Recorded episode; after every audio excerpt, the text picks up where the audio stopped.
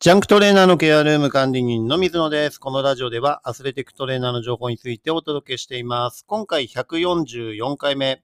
移籍すれば引っ越しがつきものというテーマでね、お伝えしていきたいと思います。はい、あのーまあ、プロチームだとね、えープロチームに、じゃあどうやって就職するかっていう風になると、えービジョンを、えーまず全国区にしなければダメですね。あのーやっぱり自分の地元のチームで活動したいっていうのは、えー誰でも思うことなんですけど、えーそこのね、えー狭い範囲の中で、えー活動しようと思うと、なかなかやっぱり運やタイミングとかも含めてね、えー非常にチャンスが限られちゃいますよね。はい、僕はバスケットボールの、えープロのね、チームに所属してますけど、プロチーム男子の方だと、まあ、ほぼ、ほぼほぼ全国の都道府県でチームがあります。でもまあ、あっても一つとかね、えー多くて二つとかそういった形なので、やっぱりそのね、都道府県に対して、一つのチームとかっていう形でしか選択肢がないんですね。で、他の競技に関しても、えーどれぐらいあるかっていうと、まあ、両手で収まるぐらいしかチーム数が、えー他の競技も回してなかったりとかね、あの、そんぐらいの形です。で、トレーナーも、その競技によっては、えーい移籍とかがね、ほぼほぼないような競技もあったり、えーそういった部分でね、あの、なかなかその地元のチームに携われるかっていうと、えー非常に可能性が低かったりします。で、この辺はコーチのね、えー人選だったり、え GM とかね、社長とかの人選だったりっていうのも、え十分可能性としてはね、高くなるので、いかに、あのいい状況でもね、入れるとは限らないんですよね。というふうになると、えプロチームで活動したいとかね、えそういう思いが強いのであれば、え全国各地どこでもチャンスがあれば、えー移動してね、あのチームに所属するっていう、え決心をしなければ、まず、プロチームで働くっていうことは、なかなか現実味がなくなってしまうっていうのが事実ですね。はい。ですから、まずはね、あのチームに所属するためには全国を視野に入れるっていうところを、まず第一のポイントとして考えてもらえればと思います。で、そうするとね、必然的に引っ越しっていうのが発生してきます。で、これがもう家と家族とかがいると、また問題になってくるポイントでありますよね。あのーまあ、独り身であれば、何の問題もなく、えーそっちにね、えー引っ越しするっていうこともできますし、で、寮とかがあるようなところもあれば、えーそういったことがなくて、自分で部屋を借りてっていう風になります。で、このあたりも、その、支度金っていう形で準備してくれるチームもあれば、え全くそういうのがないっていうような、えーケースもあると思うんですね。で、この辺は競技によっても大きく変わってくるのかなというふうに思います。はい。で、チームによっても、その、支度金とかね、えー引っ越し代とか出してくれる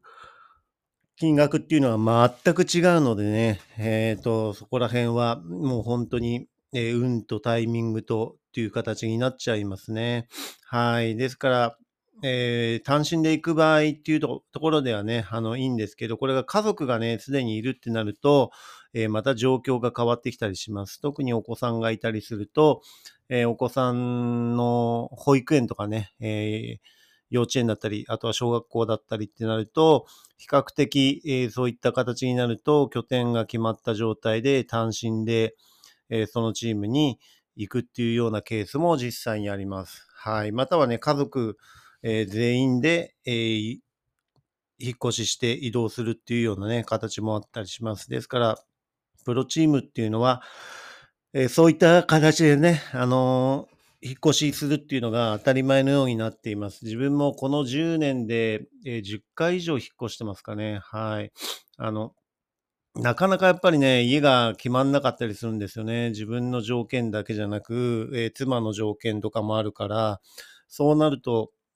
えーなかなかね、あの、いい物件がないんですよね。ないとどうするかっていうと、もう仕事自体はスタートしてしまうので、えー外国籍選手が通常のチームの合流が、えっと、スタートがね、7月なんですよ。7月なんですけど、外国籍選手が合流するのが8月になるので、まあ、1ヶ月間ぐらいはね、猶予があるので、え、まず外国籍の部屋に、えー、仮住まいさせてもらって、その間にさらに決めるとかね、そういった形になったりします。はい。だからそういったところも対応してくれるところがあればいいですけど、えー、なかなかそこまでいかないとホテル住まいとかになったりして、えー、結構出費が加算できます。はい。そういったところも含めて計画をしなければいけないっていうのが、えー、プロチームのね、場合は、引っ越しに、え、よる問題っていうのがね、結構出てきます。で、そのチームのね、えー、地域性っていうのもね、非常に影響して利便性が全く異なるんですよね。はい。都会のチームもあれば、田舎のチームもあって、車がないと、えー、絶対的にもう移動手段が取れないっていうところもあったりします。ですからそういったところによってもね、あの、状況が変わって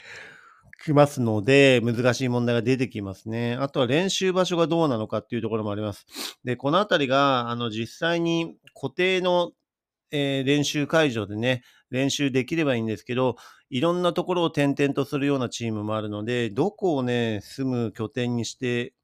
おけばいいのかっていうのが、えー、結構大変なんですね。で、その街にもね、あの渋滞のポイントがあったりとか、えー、治安や環境とかには大丈夫なのかっていうところもね、えー、あるし、意外と、え問題になったりするのはスーパーが近くにないとかね、そういった生活の便でえー、不便さが出たりっていうのもあります。ですからね、同じ都市でも場所によって大きく結構変わってくるんですよね。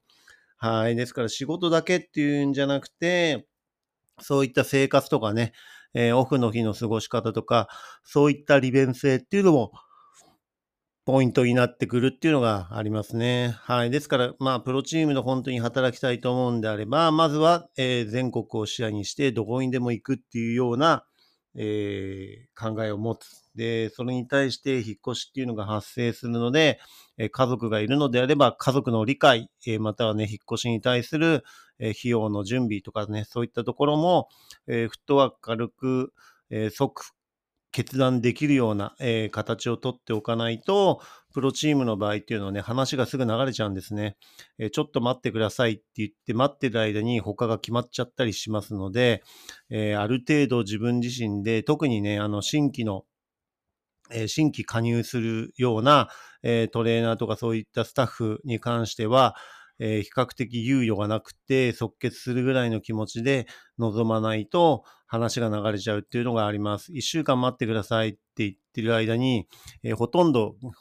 もう、えっ、ー、と別のところでね、え状況が変化して、え決まってしまうっていうことは本当に多いのでね、ここの辺がタイミングっていうところがあると思います。本当にそのチームが、そのえー、選手にしてもそうだし、スタッフにしてもそうだし、えー、どうしても必要だと思ってくれてるような、えー、人柄とかね、そういった能力があるような人は、あの、ある程度待ってもらえますけど、普通に考えたらね、え即決しないと、え若い、これから、え駆け出しとかね、プロまだ未経験とかいうような方の場合は、本当にワンチャンスだったりするので、そのタイミングを逃してしまうと、えー、本当に仕事がなくなってしまうというようなこともあります。で、自分自身が本当に、えー、プロチームで働くっていうことを目標にして頑張ってきたとかね、えー、それが夢で、えそれが現実になるかって言った時には、やっぱり即決できるような判断っていうのは大切になります。で、まず、プロの、えところでね、働くっていうことが大切ですね。で、もう本当にそこら辺で最初の1年目っていうのは、もう奉仕活動と思うぐらいの気持ちであって、それで自分自身が、えー、1年間やった、えー、そのね、えー、期待値に応えて、えー、いれば、翌年も継続になったり、えー、年収自体が、えー、向上したりっていうように、付加価値がついていくと思うので、その繰り返しだと思うんですよね。はい。で、それで、えー、他のチームから、